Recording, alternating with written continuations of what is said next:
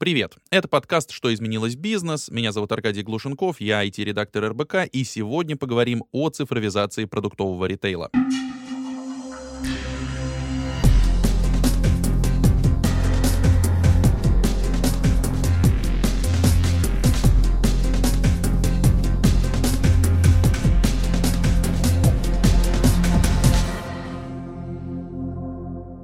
Наши потребности задают новые тренды развития для компаний, которые занимаются розничной торговлей, потому что за последние несколько лет наши потребительские привычки сильно изменились.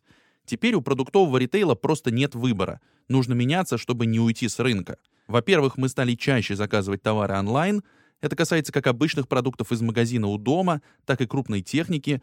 И сейчас мы ждем, что нужные товары будут в течение одного, ну, двух часов, может быть, даже нескольких минут, полчаса хотя бы. Никаких почтовых отделений, доставок в течение месяца. Во-вторых, нам хочется персонализированного шопинга, когда целый маркетплейс может подстроиться под наши желания и привычки. И, наконец, для многих важны вопросы экологии и этичности.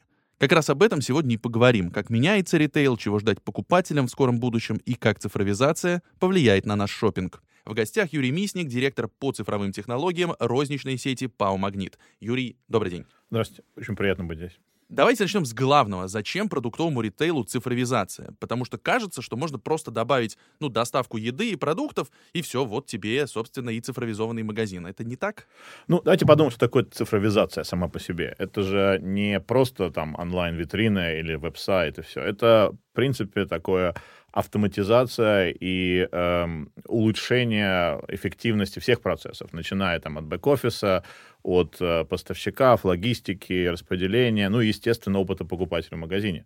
Э, и мы понимаем, что в принципе, привычки-то меняются, опять же, да, люди хотят э, получать э, товары, получать услуги, там, не выходя из дома, через телефон, при этом они продолжают ходить в магазин иногда. То есть у нас вот такой гибридный, гибридный мир-то он, он остается. И цифровизация, ну и для нас, мне кажется, для всех, это какое-то такое сращивание там офлайн опыта, э, онлайн опыта и и на самом деле в большой степени, вот что о чем мало говорят люди, это автоматизация, упрощение, э, улучшение процессов в компании. Поэтому, внутренних. Внутренних, внутренних. И внутренних систем. Это то, то, что мы называем убирание, как бы, вот, могу говорить про роботизацию, про там, RPA большое сейчас там, там две не проходит везде. То есть фактически мы пытаемся убрать неэффективные элементы из нашего, из всей цепочки, которая там доставляет продукту покупателю либо на полку, либо, а, либо, на, либо домой, естественно. Ну и вторая часть, наверное, это э, обогащение наших знаний о наших э, клиентах э, с точки зрения их привычек, потребностей, их, э, э, не знаю, э, как бы, чтобы мы могли предугадывать э, и более, более четко обслуживать их так, как они хотят. То есть, грубо говоря, чтобы те пары, которые им нужны, чтобы мы удовлетворяли там их ну, стилю жизни, если кто-то там заботится о здоровье, мы хотим предлагать э, там, продукты и товары, и помогать людям делать там правильный выбор. То есть, в принципе, это автоматизация бэкэнда, это хороший клиентский experience э, с точки зрения общения с клиентом, с любыми площадками, и это, и это вот большие данные, то есть узнавание больше и больше о покупателе, о клиенте, чтобы мы могли его лучше обслуживать. Угу. Просто когда говоришь о трансформации ритейла сразу в голову приходят те вещи, которые обсуждаются широко. Ну, там, не знаю, дарксторы какие-нибудь или там вот сервисы доставки, которые за последние там пару лет здорово выросли. Но хочется немножко углубиться с вами вот в технологии. Опять же, та же самая роботизация, искусственный интеллект, э, не знаю, интернет вещей. Вот, если можно, опиши, пожалуйста, как ты видишь себе эту историю через, там, не знаю, несколько лет? Вот что действительно будет драйвером а, роста м- ритейла? Понятно, что это все в комплексе, но там та же самая роботизация, пока даже сложно себе представить, как это, это что? Это роботы в магазинах прям реально? Ну, мне кажется, большинство из вещей, которые ты сказал, они в принципе уже есть. И если посмотреть на... Может быть, они есть не в одном флаконе, а в разных компаниях, в разных э, элементах э, и в разных частях. Ну, например, посмотреть на Amazon, который в свое время купила Kiva. Kiva — это такая большая компания по производству промышленных роботов, э, именно складских роботов. Да, в принципе, в Амазоне большое количество распределительных центров сейчас живет на этом Киве. Это не полностью замещение людей, то есть там люди все еще есть в процессе сборки, но при этом эти роботы привозят стеллажи с товарами прямо вот к сборщику, он достает, что нужно, кладет в коробку и уходит. То есть роботизация а, спыльных центров уже началась, она началась уже очень активно, и вопрос, наверное, местами там в экономике. А, есть... Я думаю, что э, те, кто нас слушают, вообще захотят э, посмотреть, как выглядят эти роботы, потому что они выглядят очень смешно. Можно на YouTube нагуглить. Это такие, э, ну, они разные бывают, но меня очень впечатлил э, э ролик, где э, сотня, наверное, этих маленьких машинок, которые... Ездят там да, по, да, да, да, да, да, и там... Такие, а... как такие муравьишки бегают по... по... И они, они, они делают очень классно, они, в принципе, безопасно, они подъезжают под стеллаж, поднимают его, привозят, э, отдают обратно. То есть роботизация идет. Если поговорить там про продуктовый ритейл, а, есть там классная компания Акада в Англии, которая в какой-то момент была именно продавала э, ритейл, она занималась доставкой и, mm-hmm. и, и распределением, а сейчас она полностью перешла, по в технологии, и uh, у них, например, есть очень классный, тоже на видео есть в интернете, горизонтальные uh, склады и горизонтальные роботы, когда, в принципе, вот представьте себе большое там футбольное поле, все уставлено какими-то ячейками с продуктами, и сверху на таких рельсах ездят роботы, Забирают. А, я тоже видел, офигенно. Да, вот. Это, это тоже отлично работает. Опять же, вопрос в экономике. То есть мы, технологии существуют, и, я думаю, что в какой-то момент там большое количество складских и распределительных задач будет там э, роботизировано.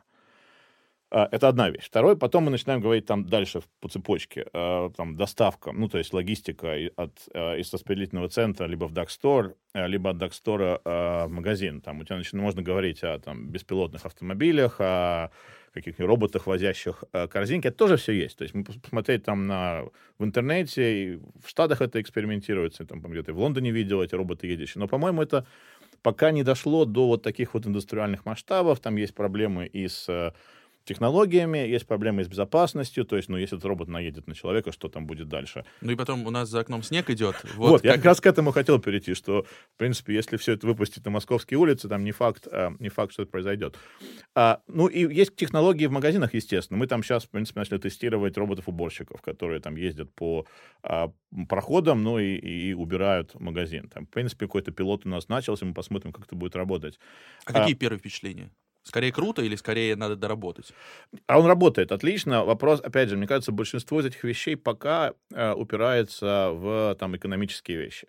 Угу. То есть, в принципе, э, ну, мы понимаем, что у нас ситуация с, раб- с рабочей силой, с демографией, она, в принципе, не очень хорошая. И в следующие там 3-5 лет мы видим, что количество людей, которые будут на рынке, которые готовы приходить и, э, и работать там на распределенных центрах и в магазинах, оно уменьшается. И это не только мы испытываем, это, по-моему, все как бы с, вот с этим, э, эта проблема есть у всех. И, э, и мы верим в то, что вот роботизация в правильных местах, в нужных местах, она, она безусловно, э, будет двигаться, э, будет двигать нас вперед и, и индустрию вперед. Ну и когда мы говорим вот о таких классных вещах, то есть, опять же, интернет вещей, это все здорово, там сейчас это в основном что, там дома телефон, телевизор, э, свет, э, но в принципе есть же сейчас уже холодильники, которые смотрят, что у вас внутри, и могут типа сами за заказать э, продукты. По-моему, тоже тот же Amazon начинает предлагать такие вещи. Samsung это делал э, какое-то время назад. То есть, мне кажется, что если мы идем немножко дальше, то потихонечку вот этот вот э, там холодильник, который будет сам заказывать молоко когда оно заканчивается, а, это будет. Это будет происходить, не знаю, микроволновку, которая там, выбрать рецепт готовки чего-нибудь, нажать на кнопку, и она сама пойдет в онлайн-магазин. И это хорошо, потому что сейчас вот эта вся модель, я хочу там два мороженого через 15 минут, чтобы мне доставили домой э, бесплатно, э, это не, не очень такая, она не очень sustainable, она не очень долгоиграющая. И, и мне кажется, вот когда мы начнем, во-первых, четко обрабатывать все данные, о покупателях. Мы же обладаем большим количеством информации. Мы знаем, там, что покупают люди, мы знаем, а, там, что внутри каждого чека, там, как, в принципе, понимаем там, из вашей семьи, сколько, как, насколько у вас типично должно хватать. Мы понимаем, в какой момент мы можем вам привести так, что это будет удобно и так далее. И если вот это все начинать соединять, то, мне кажется, и вопрос вот этой вот 15-20-минутной доставки тоже немножко исчезнет. То есть будет вот такая вот подписочная идея, когда там... Ну, в какой-то определенный день, когда тебе удобно. Да, когда... Или когда мы знаем, что и тебе удобно, и у тебя заканчивается, там, не знаю, картошка, мы тебе ее там привезем в правильном виде и там где-нибудь положим внутри в подъезде, где ты можешь ее достать, или повезем тебе домой в коробке. И такие вещи уже начинают развиваться потихоньку. А, есть очень интересные компании в Европе, которые вот такой вот модель, а, модель делают. То есть, в принципе, на мой взгляд, опять же, в России там есть специфика, Москва, Питер — это одно, наверное, регионы несколько другое, и вот какой-то вот э, есть разные уровни э, того, что, что люди ожидают. Но, э, но все это потихонечку как бы сходит. Мне кажется, большие города сравнительно похожи которых у нас много. Ну, Понятно, что Москва там, и Питер, да, но в целом э, вот э, вы же, например, запускали свою доставку, мне кажется, не с Москвы. И Мы- ничего, и прекрасно Ну, в мы регионах. Ну, Краснодар, да, мы Да. нашли отлично. Оно пошло, конечно, безусловно. И мы видим, что и наши конкуренты тоже идут в доставку, в быструю доставку в большие города. И это, мне кажется, отчасти специфика России, потому что если посмотреть на там мировой опыт, ну вот эта вот быстрая 15-20-минутная доставка, она, конечно, есть, но а, некоторое количество рынков потихонечку приходит в такой более, более предсказуемый. То есть либо это в течение дня, либо это подписка, либо в таком духе. То есть, в принципе, ну, посмотрим. Мне кажется, что технологии действительно уже есть. а, И основная идея в том, что нам, наверное, местами даже не нужно изобретать велосипед, а можно просто взять то, что, что мы видим в других рынках, на других рынках, мы видим, там, что происходит в долине, мы видим, что делает Amazon, мы видим, что делает Walmart, и потихоньку это как-то компоновать, ну и адаптировать к нашим э, экономическим реалиям, опять же. То есть вопрос здесь тоже в финансовой части. То есть, в принципе, сколько стоит, как, как наиболее эффективно это внедрить, а, ну и так далее. Ну, понятно, что если один сотрудник там в Штатах стоит, э, там, не знаю, 15 долларов в час, да, в России стоит других денег. Понятно, что как бы, экономическая эффективность внедрения какого-нибудь робота, она нем- немножко другая. Ну да, но с другой стороны, если этого сотрудника нет, то эффек- экономическая эффективность получается бесконечная, потому что либо, да. либо он работает, либо он не работает. Поэтому здесь вот э, такое интересное две стороны. Если говорить про вот дальше про эти сервисы, хорошо, а насколько сложнее сделать 15-минутную доставку, да, по сравнению, там, не знаю, с двухчасовой доставкой или по сравнению с доставкой в течение дня? То есть ты так говоришь, что а, там, доставка в течение 15 минут не sustainable. И, наверное, я склонен тебе верить. Я бы сказал так, она не sustainable в варианте, когда все бесплатно. То есть цена 15-минутной доставки, безусловно, больше, чем цена там, двухчасовой доставки. И если говорить вообще о технологиях, которые сейчас поддерживают, у нас же основная проблема для клиента. Это Вы, если бы забыть про магазин, забыть про магнит или про, а, про любых наших конкурентов, то есть вот ты заказываешь что-то, ты ожидаешь, что через 15 минут тебе это привезут. А, и если это повезут через, не через 15 минут, а через там, 45 минут, ты, наверное, будешь недоволен, потому что ты хотел, чтобы вот это в было три раза дольше. прямо да. сейчас, да. И, наверное, для клиентов и для нас основная проблема сделать так, чтобы, во-первых, эта доставка реально случалась в течение 15 минут, там, не Мгм. 30-35, а если посмотреть на улицу, на пробки, на, а, на трафик, если это сделать еще, например, не, не в Москве, где плотность населения и плотность магазинов достаточно большая, а в каком-нибудь городе, где там расстояние больше, дороги хуже и так далее, начинается вопрос, как это все поддерживать. Э, ну и вопрос, а, опять же, технологически, в принципе, если мы взять на платформу, то все происходит примерно одинаково. То есть э, у нас там не отличается, я не думаю, что платформа будет сильно отличаться между 15-минутной и, а, и, и Ну да, логично. Да, наверное, вам модель подписки будет немножко другой, когда нам надо будет уже смотреть более там разумно, что и как и куда а, мы будем доставлять. То есть мы можем предугадывать, что приходит, мы можем там более эффективно распределять грузовые потоки, более эффективно использовать место на складе и так далее. Вот. Сейчас большинство вот этих вот доставок происходит, ну, в таким модели, что люди приходят в тот же магазин, ну, или Dark Store, это тоже магазин, без покупателей, да, курьеры собирают, ну, сборщики собирают, или курьеры собирают, на, и везут. И, в принципе, эта проблема, опять же, не технологическая. А, Эта проблема, наверное, во многом связана, связана с э, доступностью а, людей. То есть, в Мгм. принципе, у нас все равно есть люди. В этой цепочке все равно очень много людей. А, Ну и, безусловно, то есть нам нужно понимать, что нам очень четко, с технологической точки зрения, нужно знать, какой ассортимент есть в каком магазине и как это коррелируется с тем, что а, происходит эм, на сайте. То есть ты не хочешь заказать там помидоры, которых там вдруг не будет там, в пяти магазинах вокруг тебя, и, соответственно, мы не сможем послать там ни сборщика, ни курьера, и придется чем-то замещать. То есть в- вопрос эм, соответствия ожиданий. Да, То есть, конечно. вот. А, и вот, вот ассортимент, и управление ассортиментом, и управление доступностью этого ассортимента в том магазине, в котором там твой сборщик пошел. А, Вот, наверное, вот так. А платформа сама по себе, ну, я не думаю, что она будет сильно отличаться. Мне кажется, мы очень скоро придем к тому, что мы будем, ну, не очень скоро, мы достаточно скоро придем к тому, что мы сможем знать и, и предугадывать, что ты собираешься покупать. И вот тогда это будет очень интересно. То есть тогда мы, в принципе, можем, если мы... Опять же, к чему все это лояльность, к чему, почему мы хотим, чтобы там ты заходил со своим там логином, чтобы ты регистрировал свою карту лояльности. Для нас это возможность лучше понимать, э, что ты покупаешь, какие-то привычки, зачем ты покупаешь. Ты покупаешь там раз в неделю на семью из пяти человек, или ты покупаешь каждый день на то, чтобы там приготовить что-нибудь на ужин.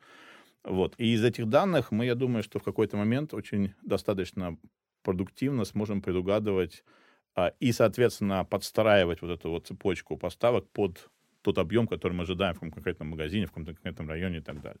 Вот это уже будет более интересно. Наверное, вот эти вещи во многом удешевят процесс а, и во многом позволят вот перейти из модели, когда там очень низкая рентабельность, э, цифр, ну, онлайновая Онлайн, доставка, угу. до, до там более внятных цифр. А, давай, может быть, чуть подробнее поговорим про будущее, собственно, онлайна, потому что кажется, что действительно сейчас это какие-то проекты, которые в основном жгут э, деньги инвесторов, но когда у тебя есть э, вполне себе полноценно работающий э, офлайн ритейл, и ты понимаешь, как он работает, и твоя задача не каннибализировать этот офлайн, да, как-то сделать э, удобный пользовательский опыт, вот где этот баланс и насколько быстро его надо найти? То есть, когда там ты смотришь, когда твои коллеги смотрят на будущее всей этой истории, на что вы ориентируетесь? Баланс между чем?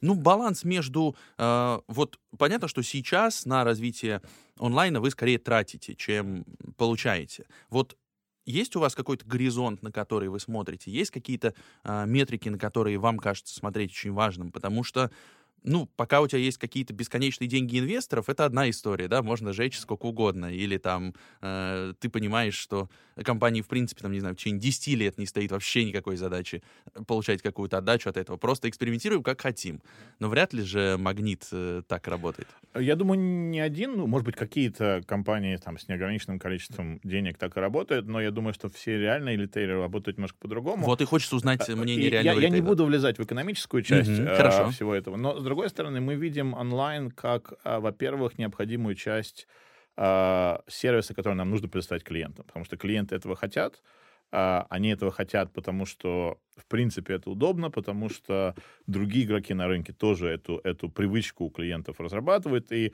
и более того, мы понимаем, что, в принципе, если это не делать сейчас, то, соответственно, мы будем терять достаточно это большую логично. часть клиентов.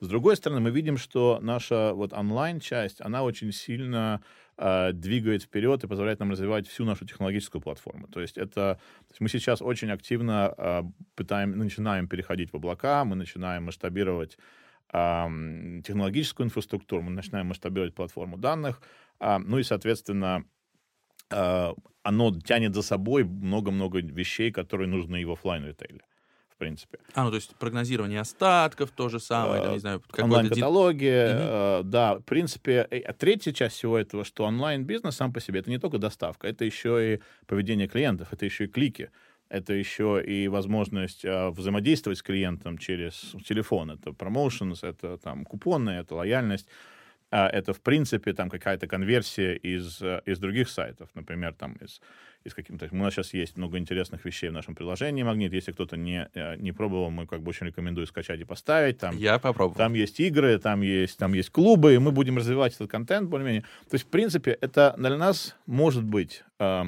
э, онлайн сейчас торговля и не самое прибыльное занятие, потому что, ну, опять же, э, э, margins очень э, небольшие, но если, наверное, смотреть на все это целиком с точки зрения понимания клиента, понимания клиентского пути, понимания того, как мы можем формировать наше, наш, а, наше предложение, а, анализа вот этих всех данных, то, конечно, это дополнительные какие-то вещи. Мне кажется, что многие из игроков на рынке будут начинать не только монетизировать, вот, собственно говоря, нормальный ритейл, они начнут монетизировать данные, которые мы знаем о клиенте. О, интересно, а например? Я думаю, что это такая интересная, интересная дискуссия.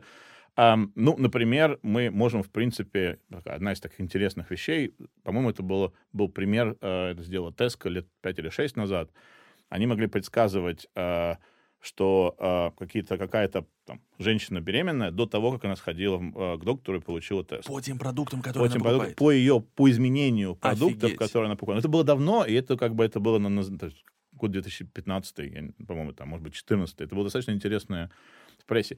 Я думаю, что мы можем очень многое сказать а, и о привычках, и о Здесь А. первое, что приходит в голову, это пресловутый wellness. То есть, если ты Ну, естественно. начал питаться как-то неправильно, тебе твой ритейлер может сказать, дорогой, сходи к врачу, проверься, может быть, что-то не так. Ну, или это то же самое, можно, это, это очень можно близко там завязывать и на, с точки зрения страхования, и вот тоже то, что называется insurtech, когда, в принципе, можно как-то там страхование здоровья, врачебной помощи, там здоровый образ жизни, который мы можем, мы можем, в принципе, говорить очень интересные вещи на тему калорий, которые вы потребляете как семья, и как, например, это сравнивать со всеми остальными.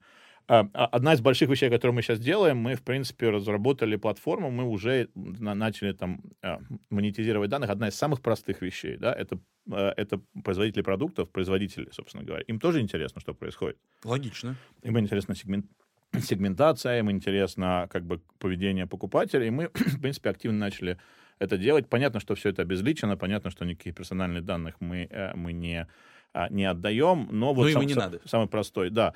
Ну, и вот от этого можно расти. И, и на самом деле там у нас есть хорошее партнерство с ВТБ, и мы начинаем а, более смотреть, какие есть там синергии с точки зрения данных между финансовыми данными и, и, и данными, которые есть у нас на тему Cartlines. То есть там много-много таких use cases, которые, я думаю, я думаю, а, будут развиваться, из которых мы будем монетизировать для себя.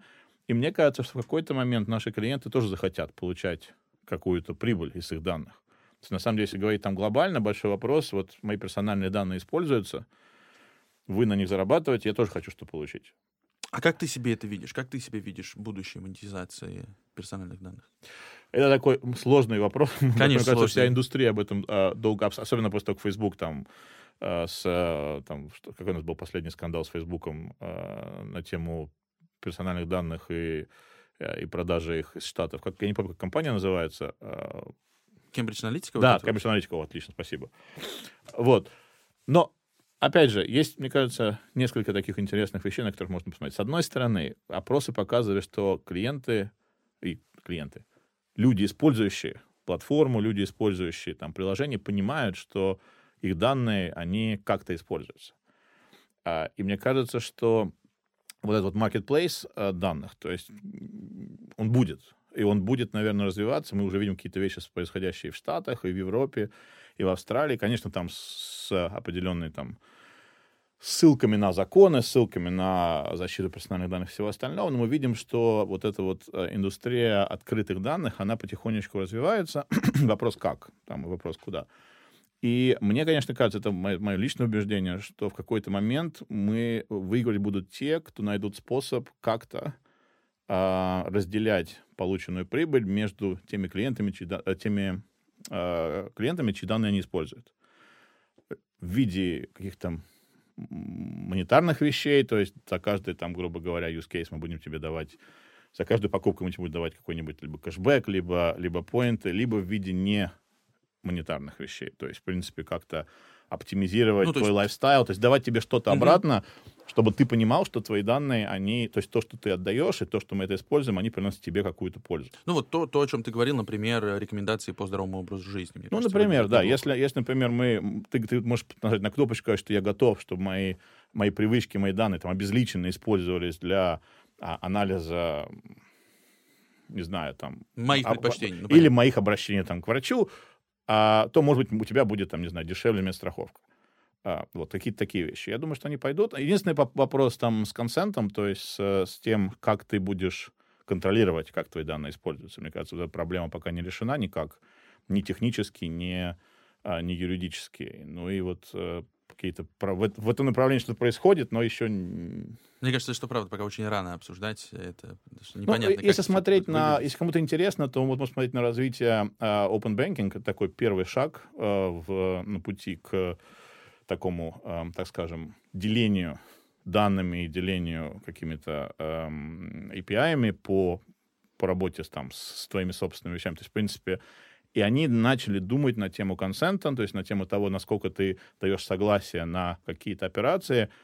И вопрос, который надо понимать, очень интересный. Например, если какое-то там приложение, ты даешь доступ к какому-то приложению к своим финансовым данным, к своим транзакциям, к своим балансу и так далее, как ты можешь гарантировать, что они их используют только для того, что ты им разрешил? Вот у нас будет, я думаю, такая же проблема. Если грубо говоря, ты соглашаешься на то, чтобы мы твои персональные данные на что-то использовали, или твои данные для чего-то использовали, как ты будешь контролировать, что мы, что мы это делаем правильно? Слушай, хороший вопрос. Но мне кажется, правда, пока, пока, очень, пока очень рано э, говорить о конкретных решениях. Э, хочется немножечко уйти в сторону лояльности. Мне mm-hmm. кажется, мы уже затронули этот вопрос. Но вот если как-то коротко попытаться сформулировать, э, на твой взгляд, насколько вообще всякие онлайн-решения, в том числе, может быть, не, собственно, там, онлайн-витрины, да, а какие-то приложения позволяют увеличивать лояльность э, покупателей потому что возвратность клиента, это же все очень важно, когда мы говорим о об офлайн ритейле в том числе. Вот насколько, по твоему опыту, это работает? Мне кажется, вот название, вот у нас есть программа лояльности, например, которая очень, очень хорошо выросла за последние два года. Там большой процент э, наших клиентов использует карты лояльности, они их сканируют. Это довольно удобно. Это удобно, да, ты можешь это сделать быстро, ты можешь сделать через приложение, ты можешь сделать там онлайн. И э, я бы вот разделял там программа лояльности, то есть фактически это там какая-то мы знаем, кто ты, и мы знаем, что ты покупаешь, мы можем ага. твои покупки угу. более-менее э, от, соотносить с тобой, как, как с, с клиентом. Да, и есть лояльность к бренду.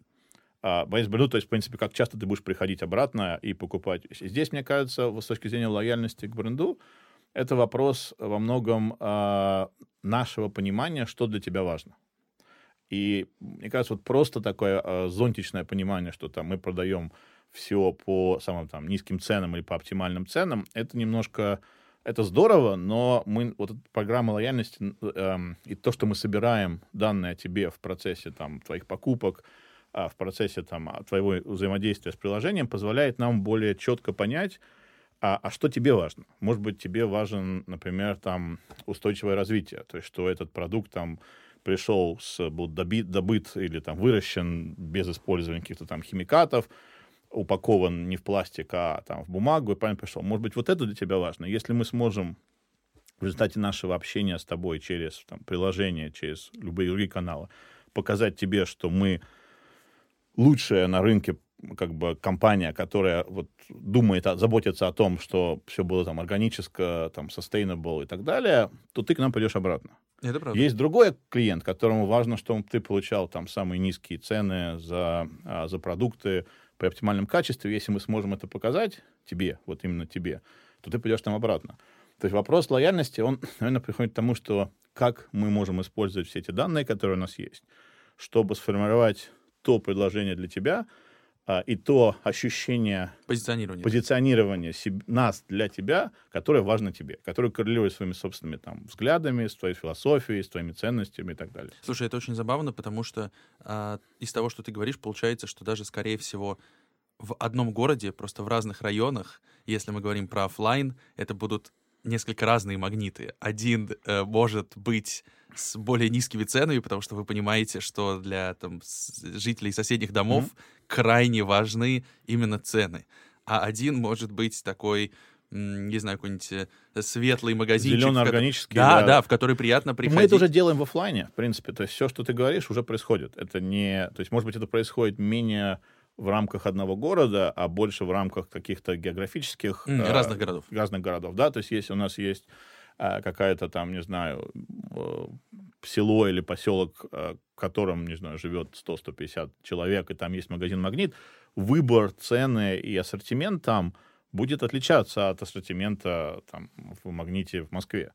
Просто потому, что люди важны другие вещи, люди покупают другие вещи. Им важен там не, не выбор 30 сортов помидоров, а там, чтобы были помидоры по оптимальной цене, и они там, грубо говоря, были, были всегда. То есть мы это будем делать лучше, и, наверное, будем добавлять туда разные э, другие категории. Вот категории смысла, да, то есть где-то надо добавлять sustainability, где-то надо добавлять там органическую цепочку, где-то можно добавлять там, не знаю, разговора о там, здоровом образе жизни и калориях. И вот это все, э, опять же, через онлайн, потому что мы понимаем, что через онлайн общаться существенно проще. Конечно. Да, и, и вот loyalty это в основном в том, что мы можем до тебя донести то, что важно тебе, ну, не на большом экране в магазине, а, который будет там покрывать всех, угу. одним месседжем, а именно до тебя, именно то, что тебе нужно, именно в тот момент, когда тебе это важно.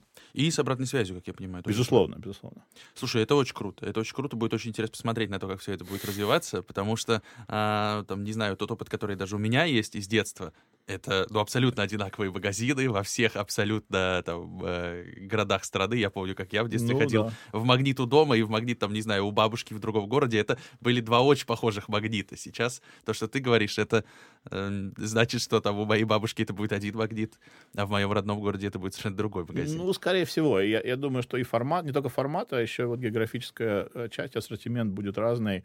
И наше понимание, вот то, что мы называем Customer Value Proposition, то есть CVP, оно тоже будет разное, оно будет понятно, какое, какой CVP нужно тебе. Важно тебе, как вот а, и какой CVP важен твоей бабушке. Это, это круто, это круто. Смотри, еще одна важная тема, мне кажется, когда мы затрагиваем любую цифровизацию, особенно применительно к продуктовому ритейлу, всегда спрашивают, это все очень хорошо, а сделает ли это цены ниже? Мгм. Это, конечно, любимый разговор, мне кажется, в России, да и не только. Понятно, что здесь э, работа может вестись до определенного предела, но тем не менее, вот насколько действительно это позволяет где-то оптимизировать что-то и сделать цены ниже, а где это не работает? Слушай, ну, с одной стороны, есть как бы, вот мы, в принципе, у нас есть свое собственное производство. Мы производим свои продукты питания. У нас тут самая большая там в России, например, ферма а, грибов. Мы их а, выращиваем там в Краснодарском крае. У нас там производит своя там бакалея а, и т.д. и т.п. У нас есть собственные марки. В этом случае нам может быть немножко проще, потому что мы можем, наверное, больше контролировать а, эффективность производства, соответственно, ну и- и цены, как бы, которые мы получаем от, от производителя. С другой стороны, мы, естественно, закупаем очень много. В этом случае, ну, мы сидим посередине между покупателем и, и поставщиком, и какие-то вот наши... э, как- то, что мы можем сделать с ценами, тоже ограничено, естественно. То есть ты не можешь продавать дешевле, чем, чем ты покупаешь. Но, с другой стороны, э, наша технологическая платформа и то, что мы сейчас делаем и с точки зрения машинного обучения, и с точки зрения там, оптимизации э, логистики и управления нашим транспортом, оно позволяет... И вот автоматизация, то, что мы начали с, с циф- цифровизации. Вот цифровизация как раз то, что позволяет нам делать путь товара от производителя до полки, в каком-то виде полки, в Дарксторе, в магазине дешевле. И, соответственно, наши затраты на это уменьшаются, соответственно, мы можем это все перенести на цену в пол, на полке в магазине. То есть если мы смогли оптимизировать там количество э, перегрузок товара между там пятью грузовиками, э, с пятью там до двух, э, и то есть при этом наши затраты уменьшились, трудовые затраты уменьшились, соответственно, мы можем э, как-то эти, э, то, что мы сохраняем здесь, показать на полке, что цена будет ниже. Вот. А Большие вещи, которые мы сейчас делаем, естественно, связаны с, с данными и с оптимизацией, э, оптимизацией промоушенов, оптимизацией вот наш, наших акций. И мы там очень сильно продвинулись э, с точки зрения того, что товары по акции, например, когда приходит производитель и говорит, что я хочу продавать там две бутылки кока по цене одной. Мгм. А, вот, это же, то есть важно, чтобы наш клиент это получил, чтобы в магазинах эти две бутылки были, чтобы мы могли удовлетворить спрос. И там, конечно, мы очень много сделали с точки зрения аналитики. Мы уже перешли от таких а, более простых моделей машинного обучения к нейросетям, а, и мы их начали развивать, и мы сейчас можем достаточно аккуратно предсказывать ну, большое количество этих промо, промо-акций, соответственно, чтобы те товары, которые там производитель там скидывает, производитель э, хочет продать, они были в доступности, мы их там правильно закупили, в правильном объеме поставили в магазин, чтобы они там были. То есть Ну, я так понимаю, что и дальше, да, насколько часто вы там дополучаете поставки, как это все продается, тоже, соответственно. Насколько часто у нас, насколько сильно заполнен склад, насколько, а, грубо говоря, труд затрат вот эти вещи там. там понятно, все это сказывается на, а, на окончательную цену. Мы сейчас оптимизируем маршруты э, наших транспортной сети, чтобы там грузовики в магазины ехали по оптимальным маршрутам, соответственно, мы тратили меньше, меньше бензина, что хорошо для экологии, но и хорошо для и для трафика, ну и для, собственно говоря, нас, и для покупателя, потому что все будет, и будет дешевле. Давай поговорим про вопрос кадров. Да, Мгм. мы вначале уже затрагивали эту историю. Действительно, сейчас на российском рынке, с одной стороны, есть нехватка людей в принципе, Мгм. с другой стороны, ты уже говоришь, что какая-то роботизация, она, очевидно, назрела и может здесь решить этот вопрос. И мне кажется, что еще один важный момент, который мы не очень подробно проговорили, это же тот факт, что совершенно не обязательно роботизация полностью заменяет да, людей. Дополняет. Она скорее дополняет. Часто, да, часто, часто она делает довольно тяжелый труд там на распредцентрах и там труд сборщиков просто проще, быстрее, эффективнее. За счет этого и людей нужно чуть меньше. То есть ты можешь, соответственно, э, выйти из этой ситуации с кризисом. и ну, самому человеку работать проще, комфортнее, соответственно, mm-hmm. он с большей охотой идет на эту работу, где ему не нужно таскать какие-то безумно тяжелые а, коробки, а все в целом более-менее комфортно. Вот это уже есть, это уже работает в России, или тут нужно будет подождать несколько лет? Многие вещи уже работают, какие-то вещи начинаются. Например, как бы в воспитательных центрах мы а, сейчас оптимизируем путь а, там, сборщика, а, то есть человек, который там возит, поэтому у нас есть там у него на руке а, прибор, у него, на котором у него маршрут описан, куда ему нужно пойти, что ему нужно забрать. То есть мы уменьшаем количество вот такого бесполезного а, хождения по, а, по складу, грубо uh-huh. говоря. А если посмотреть на то, как это делает э, там в Штатах, Amazon, например, он не только говорит, куда пойти, он еще говорит, как пойти, по каким проходам, сколько у тебя есть времени на то, чтобы забрать. То есть он, пытается там оптимизировать, грубо говоря, вот путь человека там до э, до секунд. Хорошо это или плохо вопрос, там, насколько... Вы так это... не делаете пока? Ну, мы к этому, я думаю, что придем в какой-то момент. Мы потихоньку пытаемся оптимизировать эм, путь и работу, естественно, там, грузчиков и наших операторов э, на складах. А, мы, а, но с другой стороны, есть там вторые интересные вещи, когда мы, в принципе, там, те же ценники, которые мы там в нескольких магазинах мы используем сейчас, и мы начинаем думать на тему цифровых ценников в магазинах, чтобы, когда у нас изменяются цены, там кто-то мог нажать на кнопку, они все обновились. Они ходили продавцы и не переклеивали ценники на пол. Это звучит логично. Вот. Мы сейчас начали пилотировать экзоскелеты. Как, кстати, вам? Э, ну вот мы начинаем, посмотрим на одном, на одном из складов. То есть это, это, звучит очень, очень странно, но на самом деле... Фантастически да. Это, в принципе, такая, грубо говоря, структура, одеваешь на себя такой рюкзак, который позволяет тебе снизить нагрузку на ноги и как бы снизить нагрузку на позвоночник, на позвоночник чтобы когда-либо и поднимать, и как-то оперировать с этим всем. Насколько это пойдет или не пойдет, вопрос, но мы хотим понять, насколько это помогает людям, как это, а, как это будет более эффективно работать. Российский а, киберпанк сразу приходит в голову. У нас было много шуток на эту тему. Как бы. А, мы, а, в какой-то, какой-то момент мы там в одной из наших дискуссий по инновациям мы обсуждали, у нас была там система, лазерная система обработки эм, продуктов и там, грубо говоря, который у, у, у, удлиняет их жизнь на полке. Ого. Вот. Ну и параллельно с этим мы обсуждали экзоскелеты. И кто-то придумал, что давайте совместим. И лазер с экзоскелетом получится что-то интересное. Вот. Но это так, это в качестве лирики, да.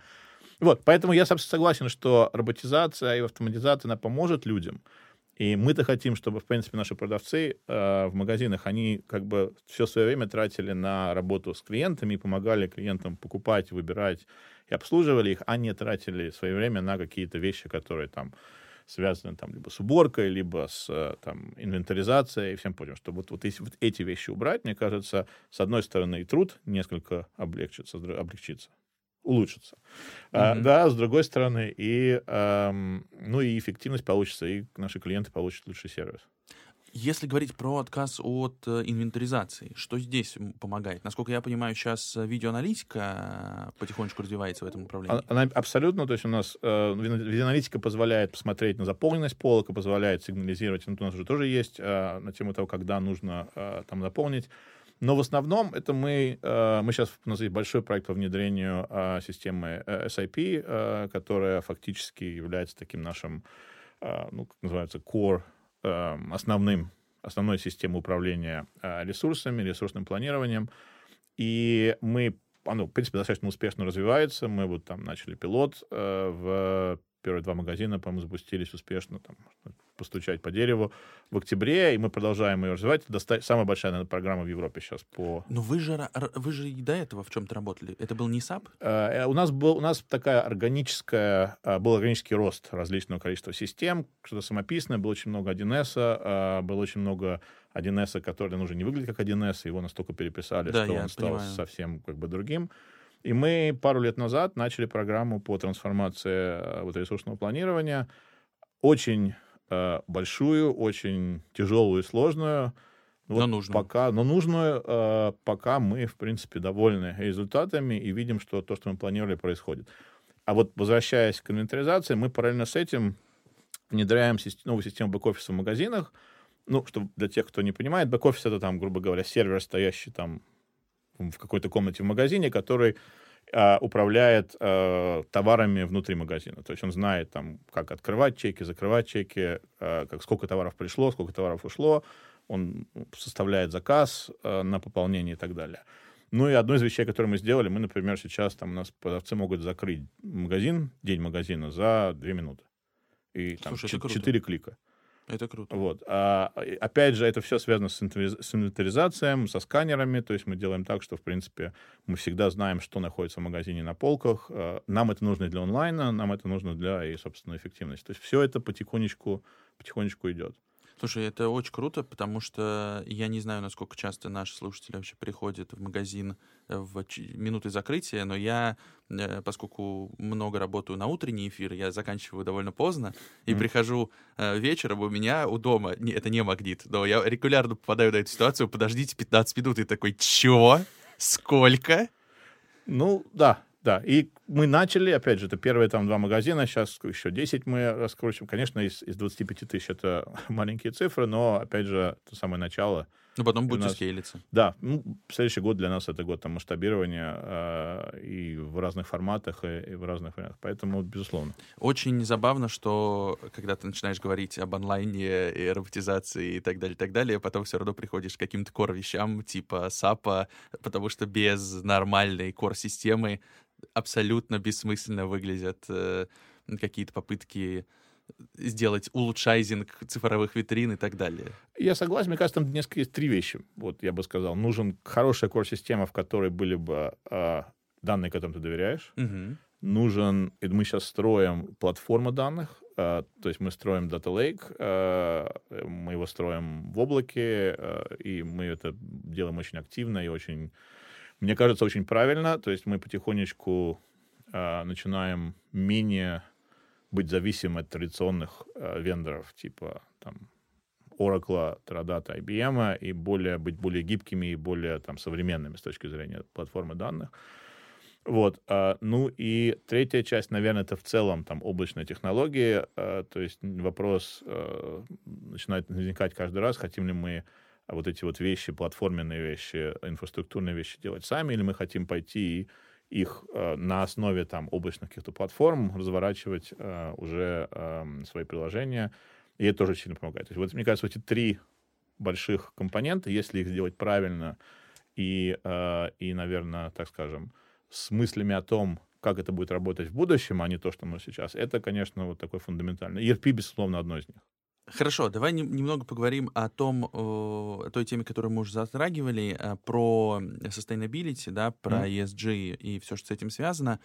Во-первых, насколько вы видите, что это действительно важно для клиента, а с другой стороны, как здесь помогает э, цифровизация? Ты уже упомянул, что вы адаптируете маршруты транспортных средств. Понятно, что это, с одной стороны, ну, простой, очевидный э, вариант, с другой стороны, действительно эффективный, потому что ты реально сжигаешь меньше топлива, ты реально э, меньше вредишь. Вот что еще э, здесь, э, скажем так, у тебя на повестке? Ну, устойчивое развитие у нас одна из таких ключевых э, элементов нашей стратегии. Мы о нем активно и говорим, и будем говорить в, в разных вещах, начиная там от закупок, а, кончая там то, что мы делаем в магазинах, там уменьшать пластик и так далее.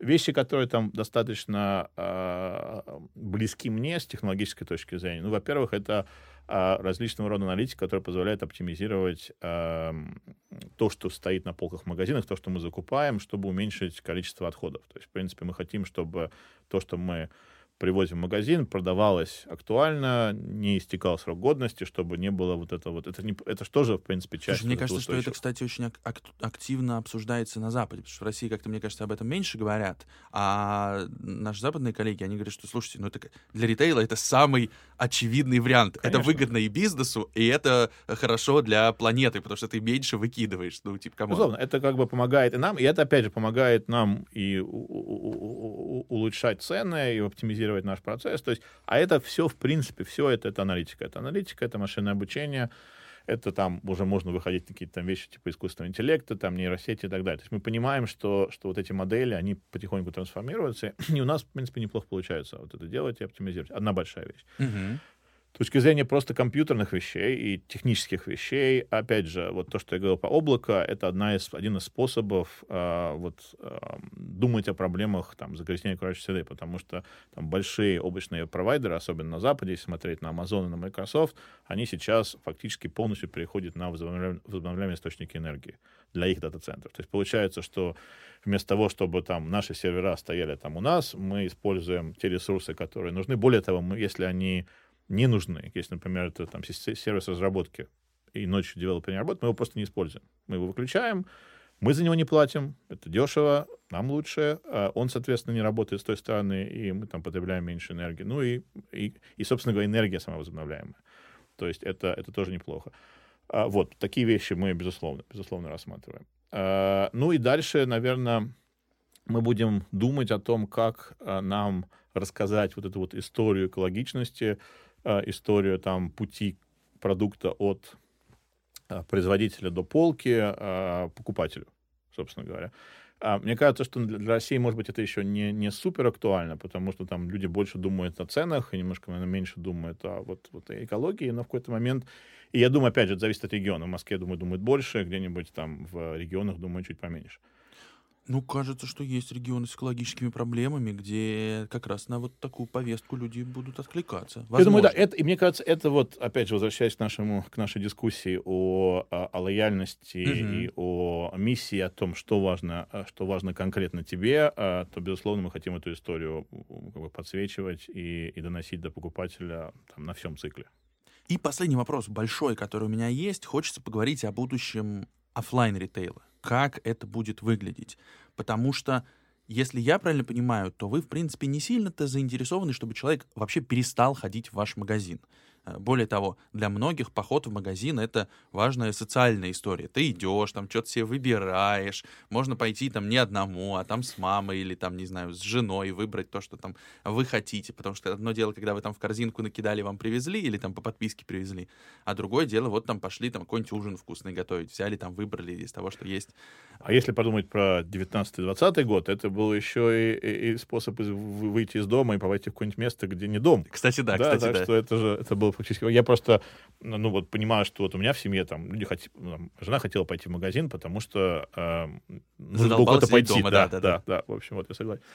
Эм, ты знаешь, интересно говорить про, про, про будущее. Наверное, если мы говорить про продуктовый ритейл, uh-huh. то есть если мы не говорим про там fashion, про а, какой-то там а, индустриальные вещи. Но у них по-другому же все. И, и да, и мне кажется, там, наверное, вещи будут больше или чаще уходить э, совсем в онлайн, может быть, в онлайн с какими-то виртуальной дополненной реальностью, чтобы mm-hmm. можно было там примерить на себе э, там, или на тебе, как ты, как ты будешь выглядеть в, этой, там, в этом пиджаке, в этой, в этой куртке. Мы очень ценим то, что к нам в магазин приходят покупатели.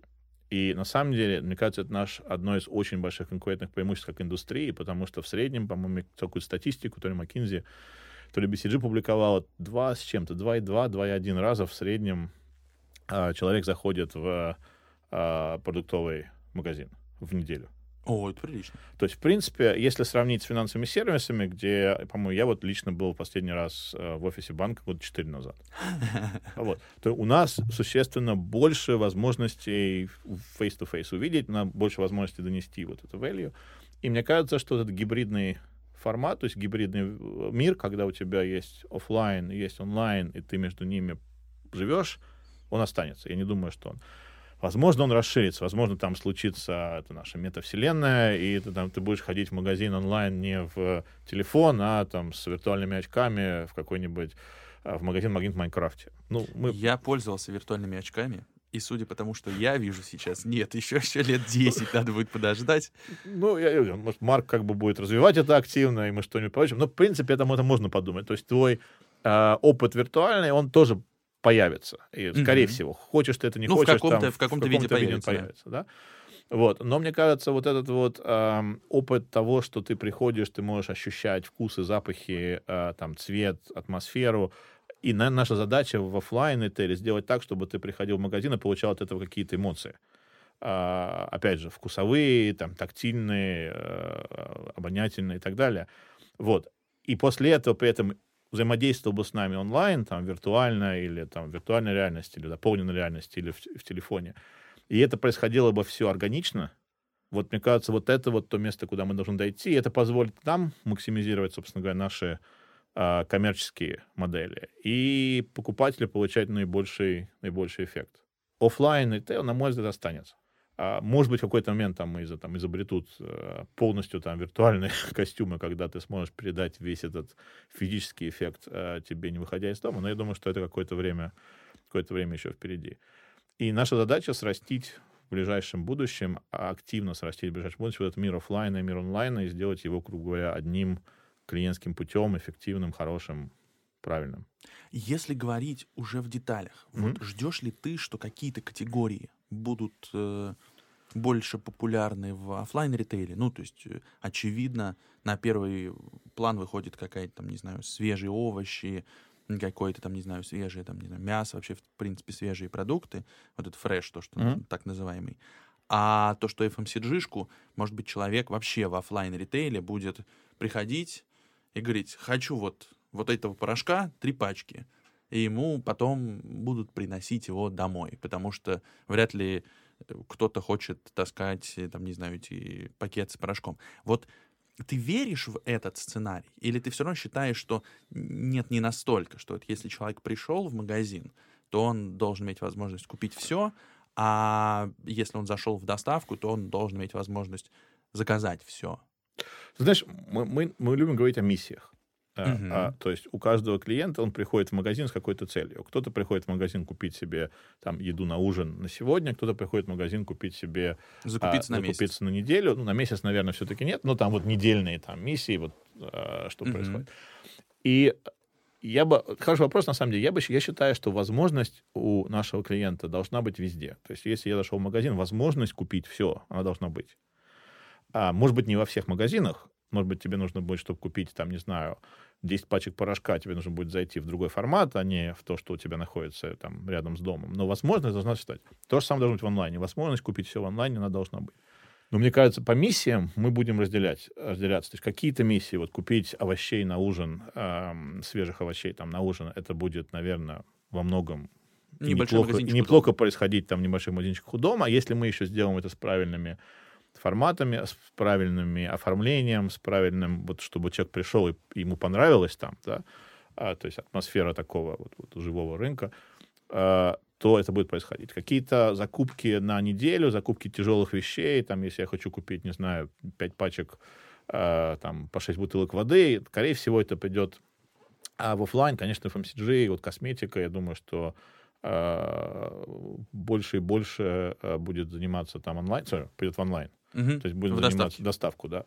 А, и, и, и, и эти вещи, я это вижу. И я как бы, я за последние там, там 20 лет пожил в разных странах достаточно много, и в принципе я вижу, что вот этот вот э, тот же Amazon в Англии э, или э, какие-то наверное, специфические, более специфические локальные сервисы там в Австралии и, и на Ближнем Востоке, в принципе, в это уже влезли. То есть люди редко ходят за вещами, которые они могут с уверенностью купить там в онлайне, там в Амазоне. Я тебе скажу, я уже начал так делать. За ну, 20-21 да. год с удовольствием заказываю какие-то штуки, там, не знаю, в Магните с доставкой, пожалуйста, что-то там, условно, там в Озоне мне привозят, и мне не Слушай, нужно. ну смотри, если покупаешь пачку э, порошка, она, в принципе, одна и та же. Абсолютно. Да, мне вообще не важно, кто ее привезет. Когда ты покупаешь, э, не знаю, килограмм помидор или каких-то ягод, то ты, наверное, немножко больше... То есть вариабилити в качестве есть, и ты хочешь, может быть, посмотреть, почувствовать, там, понюхать, увидеть. И вот, вот этот вот это, вот эту разницу, конечно, нужно как-то будет... А, то есть, я думаю, эта разница будет оставаться какое-то время.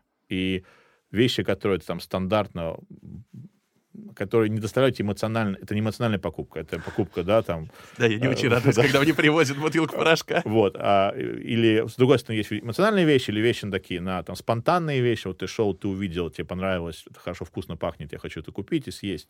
Вот, я думаю, это будет происходить э, в разных, в разных э, форматах и в разных каналах. Юр, спасибо большое. Было очень интересно. Очень хочется не то что верить, я тоже верю, что мы как бы, через несколько лет э, ритейл сильно трансформируется. Очень хочется уже посмотреть на то, как это будет выглядеть.